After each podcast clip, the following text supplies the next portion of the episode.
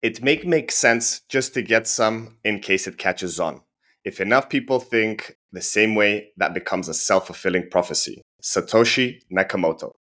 Ladies and gentlemen, welcome to another exciting episode of What is Your Bitcoin Story? I'm your host, Gigi, and today we have a remarkable guest joining us.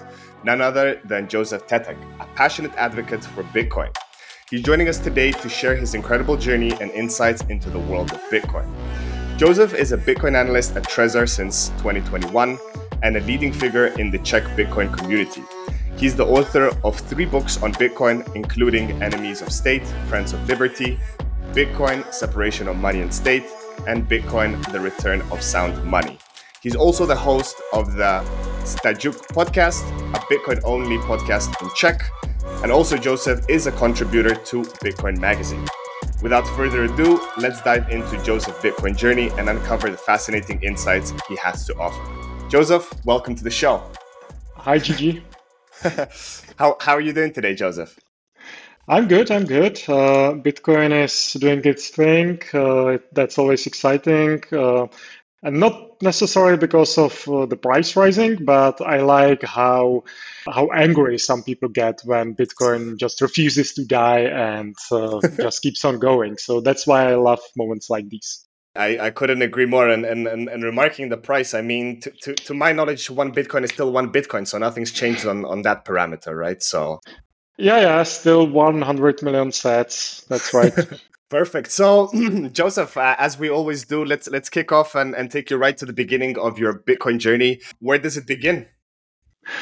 So, I would say it begins uh, before Bitcoin even uh, emerged in two thousand nine, because uh, before then, I all I was already studying uh, the Austrian School of Economics uh, at my university.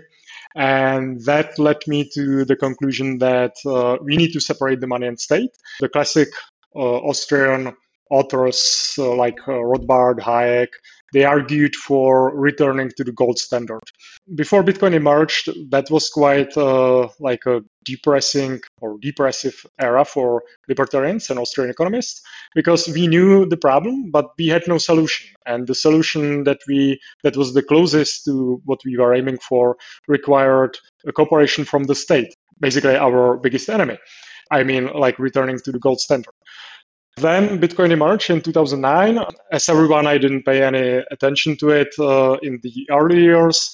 The first time I heard about Bitcoin was in April two thousand eleven. And I I researched that just before our our podcast, because there was uh, an episode on EconTalk. That was my favorite podcast back, back then, by Russ Roberts. EconTalk hosted Gavin Andresen in April two thousand eleven, and that's when I heard first about Bitcoin. I thought it's uh, it's a neat idea, it's nice, uh, then didn't pay any attention for a couple more, more years. Uh, I followed uh, the Silk Road and uh, Uh, Ross Ulbricht's arrest uh, and thought that Bitcoin is fully dead when uh, Silk Road was uh, shut down and M T Gox collapsed. So uh, I didn't pay any more attention for a couple more years. And then around two thousand fifteen sixteen, uh, as I saw that Bitcoin truly is refusing to die, uh, I started to finally pay attention. So it takes, uh, it took me a couple of cycles. But that's the that's usually the story for people. I had my altcoin era uh, in two thousand seventeen eighteen. Uh, I dabbled in all kinds of nonsense. Uh, and in the meantime, uh, the Bitcoin maximalist movement started to emerge. At first, I argued with uh, the Bitcoin maxis, like local in Czech Republic, also on the global stage. And slowly, as uh, all the altcoins crashed, uh, I started to realize uh, they are actually right and I'm wrong. So in twenty twenty, I wrote a series of articles for uh, one of the Czech local media. And the series of articles be- uh, became my book on Bitcoin, uh, Bitcoin: Separation of Money and State. Throughout reading the book, uh, writing the book, I basically convinced myself that Bitcoin is, first, the only thing that matters, and second, that it's our best shot at uh, separating money and state. yeah, then I joined uh, Trezor. Uh, I work on various Bitcoin projects uh, with Trezor. Uh, I published my third book uh, on Bitcoin that's called Bitcoin: Separation of Money and State just recently. It's uh, or sorry, Bitcoin: The Return of Sound Money. That's the third book. It's in Czech for now, but we are aiming to translate it into English, perhaps other languages with uh, Brains, because Brains are my publisher with these books. And yeah, so here we are. I believe uh, this is the beginning of the next bull market. I'm always open to answer all kinds of questions about Bitcoin to people that are new to Bitcoin or just uh, sort of confused with all the altcoins are there, out there. Um, but I no longer try to convince people. I found out that usually doesn't work. So I uh, give my message out there through podcasts, writings, conference talks, networking, and whoever listens, then I like to like plant the seed, answer all kinds of questions. But I no longer, uh, I'm no no longer like this fierce, enthusiastic uh, Bitcoin evangelist, because that uh, usually doesn't work, and people just think you're kind of crazy. It it backfires. I I I share that same same view with you when when when you try to really orange pill people that don't understand, first of all, how even money works. They just think you're a you're a crazy cuckoo guy trying to to show them crazy internet money. And and yeah, I also came to a realization that I'm always, you know, more than happy to to educate and, and help people, you know, figure their way around with Bitcoin if they want that help. But yeah, trying to push it down their throats is is is a one way direction. And I guess with limited time, we need to be very kind of precautious and and, and really focus our time on, on on things that really matter than, you know, trying to trying to convert yeah. everyone.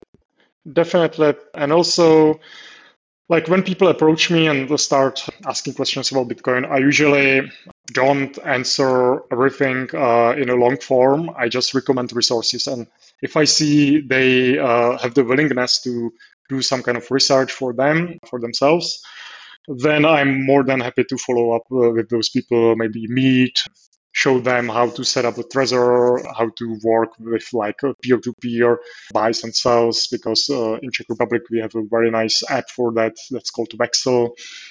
Mm-hmm. And uh, but but uh, it's it's fine if people get interested in Bitcoin, but they need to do at least a little bit of a deep dive, uh, because if it's uh, just like some speculative interest that's very like surface based, and they just want to know how to log on to Coinbase, how to buy Bitcoin there, then I don't want to talk to those people anymore that much. Because then I have seen that time and time again. They will sell when Bitcoin drops. Uh, they won't uh, withdraw to self-custody. They will lose it on that exchange, either because their account is hacked and they don't know anything about strong passwords and two-factor authorization, or the exchange itself disappears like F T X. So yeah. um, the way I see it, we Bitcoiners need to plant those seeds. We need to make sure that the Bitcoin message is out there. We need to guide people to do at least part of uh, the research for themselves, and they need to Uh, understand what they are dealing with. It's uh, it's a quite quite a different instrument than what they can be used uh, to from like legacy finance. There, there's one very sad story circulating right now in Czech media, and that there there is uh, like a seventy-seven year old uh, lady that took all of her money out of uh, her bank accounts because she was being scammed. She was being like social engineered by uh, phone calls that the money isn't safe, she was hacked, she needs to withdraw it, and she needs to put it into a Bitcoin A T M and send it somewhere where they will take care of it. So that happens. That happens in Czech Republic. So the lady lost uh, five and a half million crowns. That's all uh, maybe a quarter million dollars. Uh, she took oh, it out, wow. out of her accounts, her life savings, an old lady, and put it all in Bitcoin A T Ms and send it out to those scammers.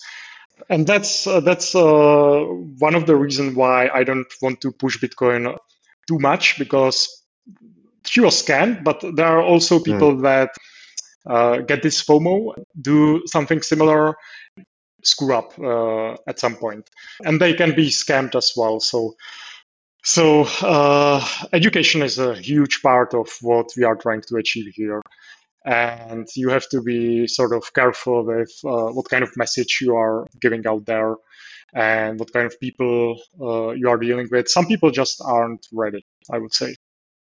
Yeah, no, of course. Uh, I mean, everything takes its time. And, and as in your case and, and my case, and I guess most people that are into Bitcoin, it, it takes years essentially for the light bulb moment to to to occur and, and for you to really, you know, get this enlightening moment of, of what Bitcoin technology can do for humanity more than just, you know, means of exchange. But I, I would ask you, since you've been in the space for, for quite some time now, we're, we're looking at more or less eight, eight or nine years now since you've been actively in Bitcoin. Over the years, how how has your, Josef, perspective on, on Bitcoin changed since when you started and, and where you are now, so to say, in, in, in the mental framework? Right. I think it's quite uh, quite the usual story. At first, I was speculating on Bitcoin and the altcoins as well. And my idea was, uh, this will cover my mortgage. This will this will pay off the mortgage. I got to that point at uh, at some point, and I found out I no longer want to do that because I uh, during during like my life with Bitcoin, I found out how fiat money works as well. Before twenty twenty, it's still kind of works now, but before twenty twenty, especially uh, during the zero interest uh, era, it didn't make any sense to pay off the mortgage. So. Uh, you basically find out uh, how how corrupt the fiat system is, and that the usual virtuous virtuous guidelines of uh, save the money for the future, don't get into too much debt, that no longer works. And it's uh, it's the opposite. You need to go into the debt and uh, invest into some scarcer assets than uh, the fiat currency itself. So, like, what happened then uh, when I when I found out I no longer actually want to pay pay off my mortgage, was I started considering Bitcoin as the only real money there is. So I no longer invest in Bitcoin. I no longer speculate on Bitcoin. I just uh, earn Bitcoin, save in Bitcoin, think in Bitcoin, and uh, I don't consider uh, Czech crowns or euros or dollars the money anymore. It's a, it's a tool for making some kind of transactions if I need to, if Bitcoin for some reason isn't accepted. And uh, it's, it's a much worse tool for uh, for payments than Lightning Network. Like, I really hate uh, the how every uh, bank has its own internet banking. And it's it, like the payment technology in Czech Republic is very advanced. Like, you have all kinds of instant interbank transfers. You almost don't pay any fees for that. Uh, it works even on weekends and at night. You can instantly transfer in between many banks. You can have all kinds of debit and credit cards. We have Apple Pay and stuff. But still, Lightning is uh, even even better than that. Yeah, I'm not on like total zero fiat, but I I like to limit my exposure to fiat uh, to the greatest extent possible. Nice uh, nice thing about working for a Bitcoin company is that you can get paid in Bitcoin, and that really switches uh, switches you mentally, because then mm, you really consider it as uh, your own money. And that's what what uh, I've been writing these articles and books about, because uh, a lot of people in the West don't understand that Bitcoin is definitely something much more than uh, like a fiat multiplicator. Uh, yes, you can uh, multiply mm. your political currency units with uh, with Bitcoin, but that's a fool's game, because there will uh, like no matter how much you multiply your fiat uh, holdings, it will get devalued to zero given long enough time timeline. So that's what I'm uh, trying to instill in people. People that work with this mental model are also much uh, more resilient towards scams, towards, for example, phishing, because then if Bitcoin mm. is your money that you use regularly, then you know what to expect out of, for example, the hardware wallets. It's uh, all part of like natural Bitcoiners' growth to move on from this like speculative mindset, I'm just going to make more fiat on that, to Bitcoin is money. And that's uh, mm. where I'm at. That's where I see many more people arriving at, uh, given the inflation rates and even uh, the term fiat. I love that this has become sort of like a mainstream term now. during my university studies. It was used among libertarians and Austrian economists, but uh, nobody understood what, what it is. They, everybody thought we are talking about like uh, the car manufacturer, car manufacturer in Italy. And now uh, it's used by uh, mainstream media, by, by mainstream financial media. That's that's brilliant. That's a, that's a huge victory for us. People are starting to understand this distinction that there's fiat money and there's freedom money or non-state money.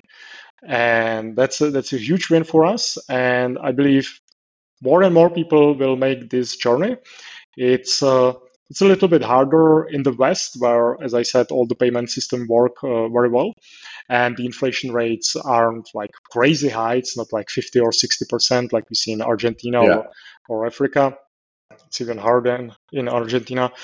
Uh, but people are uh, getting uh, getting the message, especially in Czech Republic. Like. Uh, The Bitcoin community in Czech Republic, Czech Republic is probably uh, like the most dedicated and uh, like per capita. In, the, in per capita means we have a huge Bitcoin community. Uh, I would say a couple hundred thousand people in a nation wow. of, in a nation of ten million. All the books uh, are quite popular here. The podcasts, yeah, it's uh, uh, the, the largest European conference. Like Bitcoin only European conference was B T C Prague, around seven thousand people yeah. back in June. Yeah, but uh, I probably went off uh, the topic now a little bit.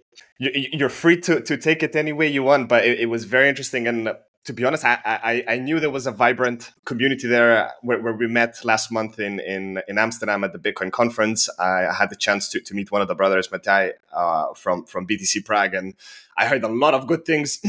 But I had no idea regarding metrics that you have over one hundred thousand p- people. I mean, you're certainly doing a good job. And, and I think there, there there's some kudos to you as well, Josef, with, with all the efforts that you've done through writing your books and the podcasts and, and all the educational stuff that you provide to, to your community. Yeah, so the estimate that it's around one hundred thousand p- people or probably more is because of I run a podcast. I'm not the largest one, but I have uh, around eight thousand subscribers now.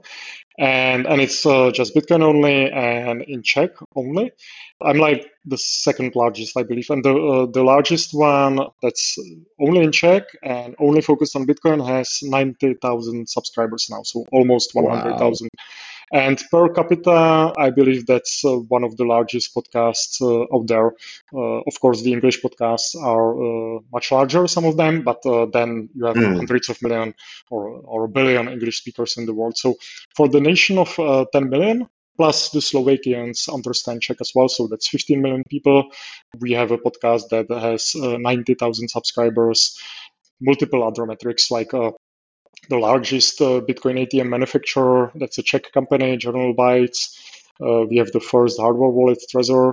Uh, we have uh, the first uh, Bitcoin mining pool, Brains pool, uh, used to be Slash pool. Uh, Brains is also a Czech company. As I said, they publish my books. Alza is uh, one of the largest like e-commerce retailers in uh, Central Europe, and uh, they are they have been accepting Bitcoin for maybe six years now. Oh, and wow. uh, as I said before, I published this series of articles on Bitcoin in twenty twenty that was on Alza. So they are very Bitcoin friendly as well. And it's sort of like um, uh, like a, like the largest national uh, electronics uh, retailer. Uh, they have uh, Bitcoin A T Ms in their showrooms. You can buy Bitcoin through them, like ev- in every shop, and uh, they accept Bitcoin uh, on chain and Lightning uh, for for years now. So yeah, like uh, I believe. Sum it up, Czechs love Bitcoin. Oh yes, what I'm getting yes, at. yes, yes, very much. We do. Amazing. Amazing. Well, I, I hope I've never been to Czech. I'm, I'm hoping to join the next B T C Prague conference next June. And yeah, to to, to see it for myself and and, and definitely uh, meet, meet some of your other community members and, and kind of, you know, feel it for myself. Because what I tell a lot of people that are, you know, kind of unsure about Bitcoin, I tell them, you know, get a little bit and test it out. You know, get a feel for yourself. Because if you don't try something for yourself, there's no matter who preaches what or, or tells you.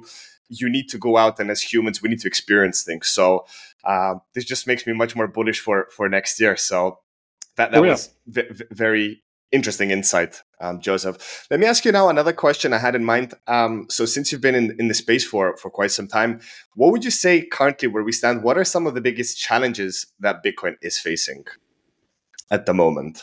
Sure. I would say it's still uh, the Lightning Network U X. Mm-hmm. And contrary to what many people think, the Lightning Network, network fees aren't that divorced from the on-chain fees. It's a, it's a, it's a different, or it's a, it's an interesting market dynamic how the on-chain fees influence the uh, Lightning fees, uh, but it is, uh, it is very uh, entangled. Over the years, I, I came to the conclusion that Lightning at, the, at its uh, current state, it's very good that we have it, but it's not the end solution for scaling. So we mm. need to keep on working on Lightning. We probably need something like C I S A, uh, cross-input signature aggregation, which uh, unfortunately isn't still possible with uh, current tool- toolbox that Bitcoin has, because it won't be workable for everyone to uh, open and close their Lightning channels. We have to do it uh, collaboratively so that, for example, fifty people at one point manage their channels in one transaction, and then the on-chain fee is spread among those fifty people. That's uh, that's where I think mm. uh, we need to go. But I'm not uh, like uh, John Carval would probably uh, call bullshit on that, because he always says like uh, people that don't understand it on a deep technical level shouldn't uh, make these predictions. So uh, I uh, I recommend following uh, John uh, definitely, because uh, he says uncomfortable things that needs to be said, and he is usually proven right over time. And he's quite a skeptic on Lightning. But Lightning works right now. Lightning Lightning works well, and if you have the foresight to uh, do the channel management while while fees are fees are low, then it works fine. But in a high fee environment, uh, people tend to go to the custodial Lightning tools mm. like uh, Wallet of Satoshi and stuff like that. So, and that might be that might be a systemic risk for Bitcoin, like this custodial Lightning. It's not just yeah. Uh, I believe like uh, people will be drawn toward custodial Lightning until or unless uh, the U X improves, and unless we can uh, so, sort of collaboratively work on this uh, channel management, if you if you know what I mean. So uh, that's yeah. that's my. Uh, That's one of my concerns, that Bitcoin basically isn't ready for any like really huge wave of adoption. Because if that happens, if some kind of major currency it's gonna bottleneck the system, yeah, it's a, it's a huge bottleneck. And what happens then is people will just work with custodial solutions, which uh, which just it's brings in idea. this uh, systemic risk. Yeah, it's not a good idea. It, we, we've had so many rug pulls before, may that be exchanges or yeah, and any custodial solution, that even kind of, you know, as as as I like to say, the number one rule in Bitcoin is not, not your keys, not your coins. And then kind of to push people to use custodial solutions. Yes, that might be convenient, but convenience also comes with a price, that one day you might, you know, want to open your wallet of Satoshi and uh, nothing opens up, right? So yeah. So I guess, yeah. we need to improve and and and and and go to, to, to new spectrums. But I totally agree with you, Josef, on that. That I mean, it, it's hard to even get people to buy their first, you know, bag of sats, let alone to tell them, oh, go ahead, you know, set up your Lightning node, open a channel with this person, close the channel, manage it, you know, add liquidity. It's like a science of its own. And the average person in the street, or for example, the the the sad case that you mentioned about this seventy-seven-year-old lady, she's never going to be opening a Lightning channel, right? So we need to find something that's user-friendly and, and easy access, but at the same time has this safety aspect, which custodial solutions don't really have. So I agree with you on that, that new, new ways need to go. I remember from last month's conference, Blockstream had an announcement with green light that they're kind of, I haven't looked too much into it. I don't know if you have, but they're kind of trying to ease out this this uh, solution of opening and closing channels. I don't know exactly how it works, but it was nice to see that, you know, kind of new, you know, uh, new ventures are going into making it more easier and viable for the average user to use Lightning. Oh yeah, definitely. Um, I'm I'm an optimist on Lightning. I'm not. Uh, I just.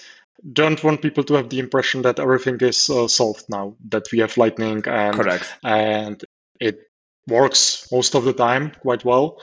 It works. Uh, it works fine with I don't know how many real Bitcoiners using Lightning and manage, managing their channels uh, there are right now. It's uh, it's not that much. So if uh, I agree. If we ten x the number of people uh, doing what we do, then there's going to be a huge bottleneck. Uh, the fees are going to be like over one thousand sats per virtual byte, which is uh, which makes a lot of Uh, Bitcoin unspendable, a lot of U T X Os unspendable. Uh, that's what, one of yeah. one of the things I've been trying to explain to people for years now, to uh, learn uh, learn about uh, the U T X O U T X O model and to to take uh, take care about uh, how large the individual U T X Os are, because it's nice if you uh, D C A, for example, uh, weekly.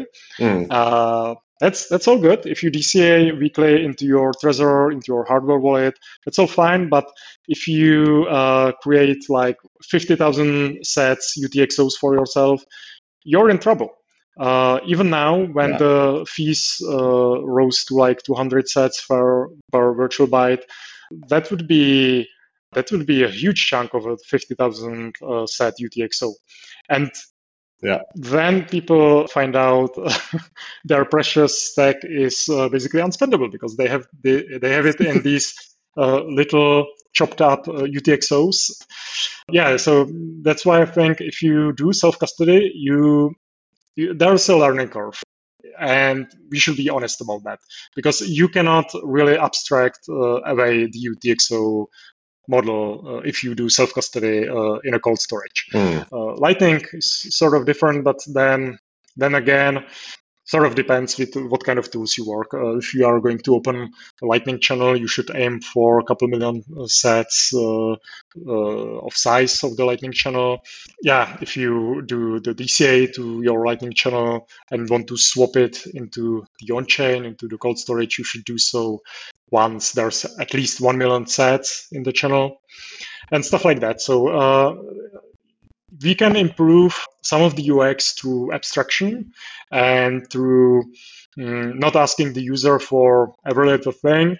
Uh, coin control usually isn't that important for uh, most users, even though it's very good mm. to know about that. But uh, the U T X O size itself, uh, that's tricky. And that's, I believe, one thing that people exercising self-custody should really know about. And I've been thinking about that for the past couple of days in terms of whether people can actually like uh, grasp that concept, because it's quite different from how current money works. And mm. I believe they can, because um, when the personal computer era came about, nobody knew about like disk spaces and how large the files are, and we all learned that I don't know if you want to attach some file to your email, it has to be less than ten megabytes, for example. If you have uh, like yeah. a five hundred gigabyte uh, hard drive, then and you want to download a game that's one hundred gigabytes, you need to check whether there's actual space, and uh, the computer tells you, and you sort of know what it's talking about. And that mm. uh, sort of mental leap needs to happen with Bitcoin in self-custody and the concept of U T X O and the transaction size and sets per virtual byte. It might sound intimidating, intimidating now, but that, that was the case in the early early nineties in uh, in terms of computer and all the new terms that came with that. So I'm optimistic on this front as well, but we need to do the job as Bitcoin educators to explain that. And some people have this tendency to think that it can all be abstracted away, but if you hold your keys, nobody can do that for you. Uh, you should do your U T X O management then. So that's that's uh, no, that's, that's my sort of pet peeve: the U T X O management size. I like it. This is the first time out of all the guests that we had so far, and this is episode twenty-four that we're recording, we, we've never talked about U T X Os, and, and I agree with you, that's something super important, which people really need to grasp. And as you said, it might sound a little bit intimidating or complex at the moment, but as you said, in the beginning of computers, everything was complex. So going, this goes back to we need time, right? Um, yeah. With time, people will will learn, will adopt. But yeah, my my, my next question, be, being an optimist that you are, uh, Joseph, what are your hopes for the future of Bitcoin, and, and how do you see it impacting the world? Yeah, that's uh, that's a good one. In my latest book, The Return of Sound Money, I dedicate quite a quite a large chunk of the book to um, to that question. Yeah, to that question. To not not predicting the future, because uh, I yeah. hate when economists do any pre- kind of predictions, but sort oh, of I- impacting in your own opinion. Oh, yeah, yeah, right? yeah. I believe, first of all, that Bitcoin is money. Bitcoin is sound money, and Bitcoin is the separation of money and state, and the return of sound money. I mm. play with all these terms, and it, it's all interchangeable, basically. What that means in the end is that fiat will lose to Bitcoin, and Bitcoin will become the global non-state money, and we will finally take the financial monetary monopoly out of the hands of the state, which I believe is the best step forward for mankind as such, because there have been multiple books written about what fiat does to the society in terms of war, in terms of uh, this huge uh, redistribution of, of wealth, the Cantillon effect and stuff. And if we get rid of all of that, then we really unlock the productive and creative potential of mankind, of billions and billions of people. So then what that means is, if we have no permanent inflation, the current inflation targets uh, usually are two percent. They cannot keep even that. But if we have, in, instead of this permanent inflation, we have a gradual deflation, the growth deflation, mm. as uh, I believe Nick Bhatia calls it, then this totally turns like our way of thinking about money and the future and our time preference on its head, to, uh, uh, contrary to what it is right now. So we, as individuals, will start saving more, will will adopt uh, like a more future future-looking mindset. Throughout history, we have seen that civilizations that had a sound money and had this like low time preference outlook and were more based on saving instead of like credit markets were the most prosperous, were the most mm. peaceful, had the best art that ever came about, did the like largest technological leaps forward. So yeah, I believe like many people are pessimistic about mankind's future because uh, of Uh, What's happening de- today? Depleting resources and pollution and wow. uh, stuff like that. And I believe that fundamental misunderstanding of human nature, because if we unlock this potential that like the fiat is locking us in, if we get rid of uh, the fiat chains and if we unlock this potential, adopt this low time preference mindset that comes naturally with sound money, then the real fun starts in terms of uh, civilization, in terms of Clean, clean technology, in terms of leading just healthy life with healthy relationships. And yeah, it, it might sound naive maybe. I make much better case for that in the book. Lyn Alden and and Saifuddin and Nick Bhatia and Jeff Booth, they make like a, a really convincing point on that. Yeah, so that's why I'm very optimistic towards the future.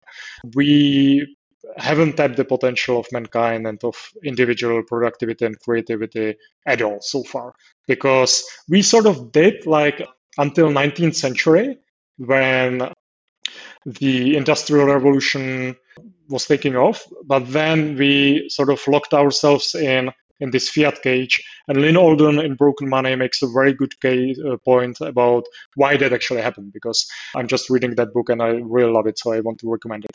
Uh, and uh, Lyn Alden's case against gold is that once we were able to increase uh, the transaction speed to the speed of light with the telegraph, and then with uh, mm-hmm. telephone and then internet, suddenly the settlement speed of gold was insufficient.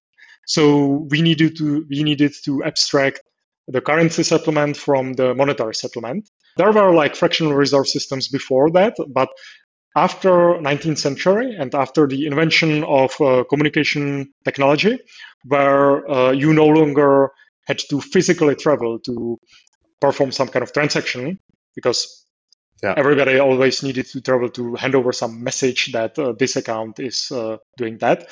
Uh, so when we uh, multiplied the speed of uh, transaction uh, and the gold remained on the same train ride speed, basically, then we needed to get rid of gold. And that caused a lot of, lot of trouble uh, because uh, the fiat currency era then began in full. And with Bitcoin, we finally found a way how to match the speed of uh, the settlement with the speed of the transaction, mm-hmm. because we can settle the value in Bitcoin at the same time as we are doing the transaction. So the Bitcoin transaction is a settlement as well. Whereas uh, with legacy mm. finance, you have the transaction that can be immediate at the speed of uh, light. But then in the background, the banks need to settle their account. The SWIFT, the International Monetary Settlement Systems, they need to settle that like once a week. Intermediary banks, yeah. all the middlemen. And that's why the system gets uh, so centralized, why the mm. underlying value got first abstracted through like currency units, through banknotes and uh, accounts, then digital currency units, and then the bankers and the politicians got rid of it, got rid of it uh, at, uh, in the end, uh, and now there is no real value in the in our monetary systems because because it couldn't keep up technologically, and Bitcoin matched matched that finally. That I believe is one of the best points about Bitcoin that I have ever seen, and yeah, that's why I really recommend Lyn Alden's book. Because it's brilliant. It's uh, it never came into my mind. I always thought uh, it was this conspiracy of like the financial banking sector and the politicians, because it's a uh, it's their incentive to make money out of nothing, and they create this Cantillon effect. Mm. But she makes the point. Okay, that might be true, but why did that happen in every state, every country in the world, no matter whether they were like a small state, uh, democratic, classical liberal, or whether it was like an auto- authoritarian state? And the, mm. the case is that gold simply couldn't keep up. It's uh, not portable enough for the technology, technological age. And Bitcoin finally matches that. So that's that's beautiful. Wow. Uh, what a way to, to, to sum that up. And, and yeah, definitely the, the, the Lyn Alden's book is, uh, is on my, on my reading list to, to do. And, and now after this conversation, definitely it'll be the next one in line to, to, to read. I'm currently just finishing off Crypto Sovereignty by, by Eric Kasson. Mm-hmm. And, and that's a very nice philosophical Bitcoin book. I wouldn't recommend it to someone that's just getting started in Bitcoin because they, uh, they might take it differently, but people that are in the space for a while, it's, uh, It's definitely a very interesting read, but yeah, definitely uh, Lyn Alden's book is next on the list. And definitely, you, you mentioned Jeff Booth. I mean, The Price of Tomorrow is a fantastic book that people should definitely read where, you know, kind of one day once we, you know, transition to a Bitcoin standard and, and where you are, as you said, you, you're incentivized to be saving more and prices are actually going down. You're getting paid less, but your purchasing power is more. The average person cannot comprehend that. And I mean, at the moment, it's all about, you know, when am I getting my next pay rise? You know, how much more extra money can I make? But the inflation is outpacing all of your increase in salary. And essentially, you're working more, making less, you're unhappy. So yeah, definitely the fiat system needs to, the house of cards needs to collapse, I hope sooner than later. And we need to to move to more prosperous and, and more, call it sane yeah. future with sound money. Yeah, definitely recommend Jeff Booth's book as well. The concept of growth deflation, as he explains it, it's it's part of the puzzle uh, for understanding Bitcoin. Mm. Definitely, yeah. Perfect. Well, Josef, I'll, I'll ask you one last question, as I as I do to, to all of our guests that we have at the show. What is one piece of advice you would want to give to someone who is new to Bitcoin, essentially who is looking to get started? One piece of advice, and he's asking for your help. Just, just, just to clarify, he's asking for your help, Josef. He's he's not just a random person on the street. Yeah, yeah, yeah. Well, I think the most crucial piece of advice here is uh, focus on Bitcoin. If that's uh, obvious to the person, I hope it is. Then it would be self-custody of Bitcoin. Take the keys into your possession. You don't have to use the hardware wallet at once. If you have just one hundred dollars worth of Bitcoin, maybe set up a Phoenix. And then mm-hmm. uh, as you as you stack more, I always give the recommendation, if you have more than one thousand dollars worth of Bitcoin, it makes sense to buy a purchase, buy a hardware wallet. Trezor Model one costs around sixty dollars. So that's six percent of... Uh, One thousand dollars. That's that's fine. That's uh, that that's a good cost uh, ratio. S- small price to pay to sleep like a baby at night. Yeah, right? And uh, always uh, also a good uh, recommendation that Bitcoiners do is think about your stack as if it was ten times uh, more, like ten times worth ten times more. So if you have one thousand dollars, consider that it might become ten thousand dollars pretty soon. That might happen in Bitcoin. And then sixty dollars for the hard wallet is a very good uh, price to pay, and you will sleep soundly at night and just never keep it on the exchanges. They might, they might uh, seem nice now. They might seem like they have everything figured out. Like Coinbase, Binance, the largest in uh, largest uh, institution. Like F T X. Yeah, yeah, yeah, yeah. And you, it's the turkey problem. Like uh, the Nassim Taleb's uh, Thanksgiving turkey. It might seem fine for one thousand days. They are, they are pampering you. They, they are feeding you. You are their very precious customer. But then everything just goes to hell uh, one day. So just withdraw yeah. those sets of the exchanges, at least to like an open source uh, mobile wallet. Uh, you mentioned Blockstream, Blockstream Green, that's a very solid wallet. Moon is fine. Phoenix for Lightning is great. And then Sparrow, Sparrow wallet. wallet, yes. And then no. make the progression towards hardware wallet. Once you make that, keep in mind the U T X O size, learn a little bit more about that. And then, yeah, then you're kind of uh, set, and you're You're, You're ahead of ninety-nine point nine percent people in this world, I would say. Perfect, jo- Josef. That, that that was that was very good advice. Most of the guests, they talk about education, but you you kind of you stepped it forward. You, you kind of get the step by step guide what they need to do. So definitely, I, I I would say so far this this was the best recommendation for for people that are looking to get started with Bitcoin. Josef, I'd like to thank you again for for taking the time, and, and it's been a pleasure meeting you and, and and having you on the show today. Where could we send our audience to to follow you and and learn about?